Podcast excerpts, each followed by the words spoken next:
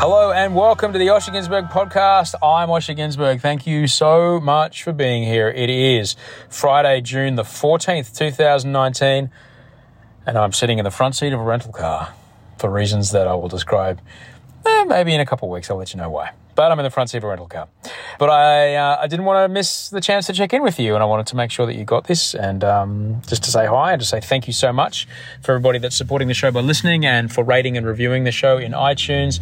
Uh, I, I know I talk about it a lot, but the way that the show gets credibility around people who book guests is to get up on the iTunes store rating system and get on those charts. I know a lot of people listen through Spotify and Google, etc. But uh, if you can rate and review this podcast in iTunes, it seems to do the trick. And um, I'm going to read some out to encourage you to maybe do it yourself.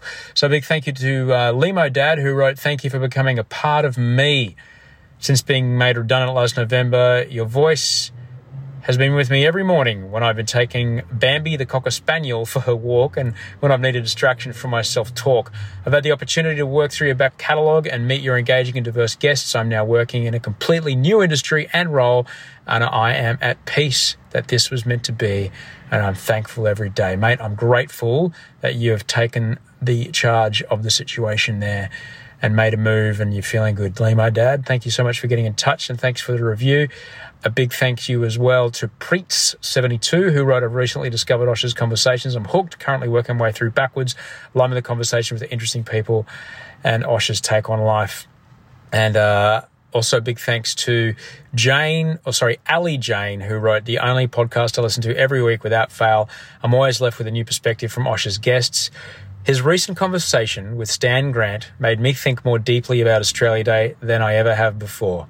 Despite my Aboriginal family history and being discouraged from embracing that when we were young, it's taken me 40 plus years to want to learn more about my heritage.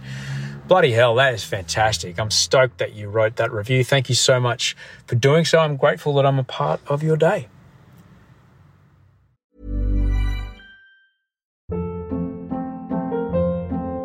Hold up. What was that? Boring. No flavor. That was as bad as those leftovers you ate all week. Keke Palmer here, and it's time to say hello to something fresh and guilt-free. Hello Fresh. Jazz up dinner with pecan-crusted chicken or garlic butter shrimp scampi. Now that's music to my mouth. Hello Fresh. Let's get this dinner party started. Discover all the delicious possibilities at hellofresh.com.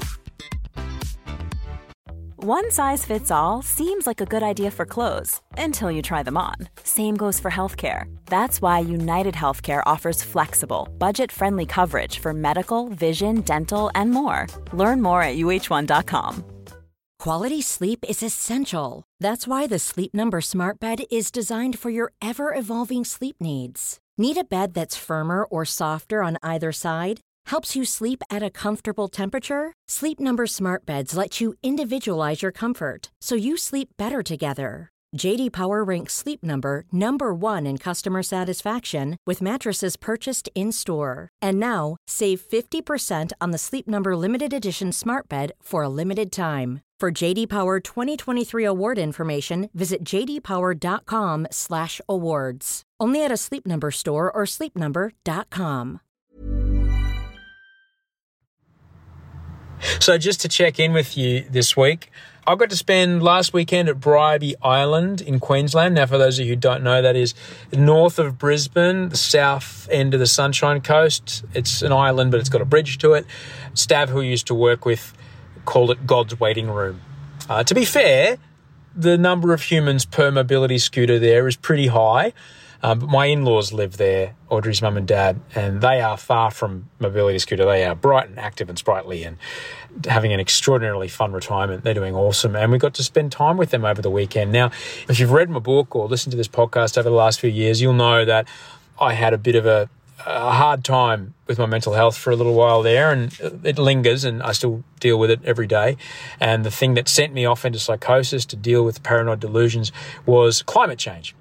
And for a very long time, I wasn't able to be near water. I couldn't be near where the sea met the land or a river met the land. I just couldn't do it. I would get these very real, very apocalyptic visions. These flashes would come into my head of the whole place flooded, and it was very, very disturbing to be around. And I've come a really long way from there. I've done a lot of work. I've met some great doctors, took a lot of meds, um, and I've come a long way to be there. But it's still there. And I was saying to Audrey, we got there on the Friday night, and I was out with the dogs in the backyard and by the canal because I live on a canal on Bribie. There's heaps of canals up there, like kind of a housing development place, you know. And um, I said to her, "Wow, this is great! I can actually stand out here, look at the water, and go, oh yeah, I know what I know about expected sea level rise, and I can still be here." And that's huge because I couldn't, and that was a really big deal. And on Monday morning, because it was a long weekend, so on Monday morning, I I left a stand up paddleboard up there and I, I, took it out and I went for a stand up paddleboard around around the canals. And look, that was tough. I'm not going to lie. It's winter. Fair enough, it's winter in Queensland, but it's winter. And I got so hot I had to take my shirt off.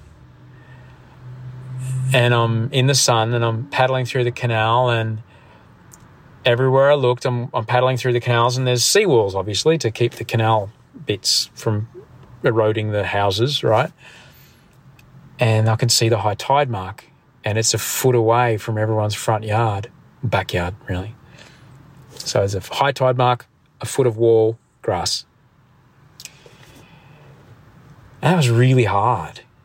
That was very, very hard to be with because it all started to flick back into my head, you know. Because, you know, knowing what I know and, you know, the uh, kind of general consensus is that there's about an expected three foot sea level rise globally before we get it together enough to get off carbon fuels. What even if we do, there's still a lag in the system, and you know, even though we may begin sequestration, trying to suck carbon out of the atmosphere, that there's going to be a three foot sea level rise over the next you know hundred years or so, maybe quicker than that, and that's a lot. You know, that'll really fuck up a lot of countries, fuck up our country, a lot of our cities. All right and it's um, you know, that's pretty much a given at this point. That's very hard for me, all right. But I, I was just with it. I was just with it as I paddled around and I, I paddled around. I'm watching the fish jumping because it's mullet season, so the fish are jumping up out of the canal and because they're jumping because things are chasing them underneath the water. And the, I felt the paddleboard rumble as something very big swam underneath me, but I've got good balance and didn't fall in, which is good because we all know how sharks love canals. And it was really hard, but I was just with it. And I'm doing this work now with an acceptance commitment therapist, and we're just working through just be with it, notice it, what does it feel like? And then what's the next right thing to do? Well, the next right thing was to paddle and then be with it, notice it, there it is again. What's the next right thing to do? Well, there's a plastic bag floating in the water. There's lots of turtles around here. Pulled up next to it, pulled the plastic bag out of the water. Ended up pulling a bunch of plastic shit, including like a like an aquanaut, whatever, like a creepy crawly hose, the pool sucker thing that, you know what I mean, cleans up the pool. There was a creepy crawly hose floating around the canal. So I came home with like all this plastic between my feet. That was the next right thing to do. Just be an acceptance, do the next right thing. And then uh, I got in and um, Audrey was keen to do a bit of work around my in law's garden. And so I, what's the next right thing? What does my wife want me to help her with? clean up the garden, clean up the garden. So I got a pitchfork out and started digging up a garden, a garden one foot above the high tide mark. All right. But I dug it up anyway. Planted some new things anyway. Planted new things anyway. Just was in acceptance of it. It sucked. I'm not going to lie. It sucked and it was really hard and it was a it was hard to do, to be with it, not want to run away, not want to, you know, dive into my phone or get angry or project or do we do something, just to be with it. But it was okay. All right. And I talk about this all the time, you know, it's it is like it's like lifting weights. The more you do it, the stronger you get. You're sore for sure. You're sore and it's heavy and it's hard and it hurts and you get dizzy but you come back stronger. So bit by bit, I'm getting stronger. And if my exposure therapy is a stand-up paddleboard, then so be it. But that is what that is what was happening. The plus side is that the people who live on that canal, a lot of them are retirees, and they probably want to make sure that their real estate value sticks around to make sure that they can fund their retirement or you know be able to pass on to their kids or grandkids. So they'll be financially motivated, you know, when it comes election time. So that's unfortunately it's going to take a while, but they will, and that's a good thing. All right, it sucks because they won't move, and uh, humans unfortunately need a lot of momentum and a lot of initiative and a lot of reason to change. A lot of people don't change their diet until after their heart attack, but that's what we got to do. Until then, I know what I need to do. I need to keep breathing. I need to keep being with it. Know that I can handle it. Know that I can handle it. Be acceptant. Be in acceptance and just do the next right thing because that's all I can do. What's the next right thing I can do for my wife, for my kid, for my family, for the people around me, for my work, for myself? That is all I can do. That's it. I'm powerless otherwise, and I just have to be in acceptance of that.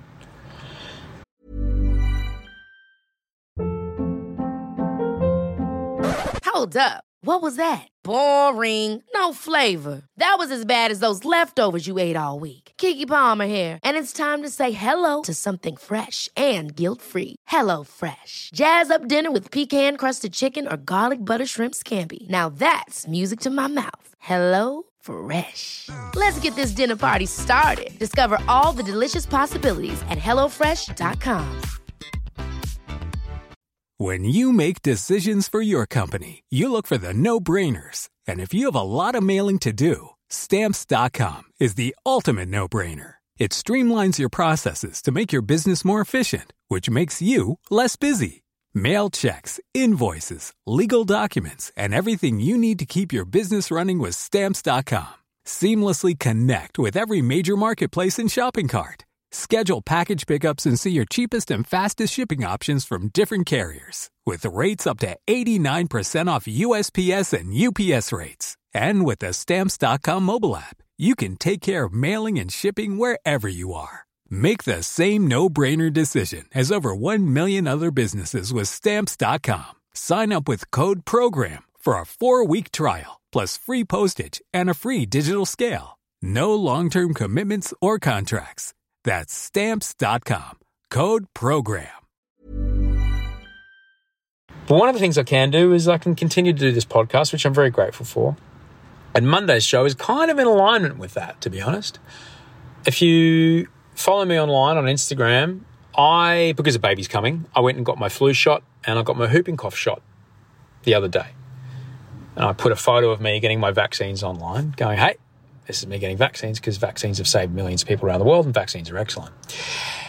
And didn't the fucking internet explode in my face? Oh my goodness. It was about a week and a half of just people just going me and accusing me of being a shill for pharmaceutical companies and that I'm on the take from big pharma and all kinds of stuff. And I got really confronted by it, but I did, and I've talked about it on this show. I wanted to kind of get to the, you know, why do people think this way? What happened? What's going on? And thankfully, uh, I was in communication with a few other people who, you know, just checking in on me, and one of them was um, the delightful Caroline Pegram, who looks after Dr. Karl, and she got me in touch with Sonya Pemberton, who's a documentary filmmaker, an Emmy award-winning documentary filmmaker, and um, she's made an extraordinary film called Jabbed, all about vaccines, and in her film, they cover three people who have had very, very positive outcomes from vaccines and three people who have had negative outcomes from vaccines. And it's all, and the history of vaccines, and it's a really, really good film. I would thoroughly, thoroughly recommend it. But she and I managed to have a chat, and we're going to talk about vaccines and why people might feel weird about vaccines. And that's going to happen on Monday. It's a fascinating conversation. I can't wait to share it with you. Until then, keep breathing, do the next right thing, and I'll talk to you Monday sleep well, and dream of beautiful things.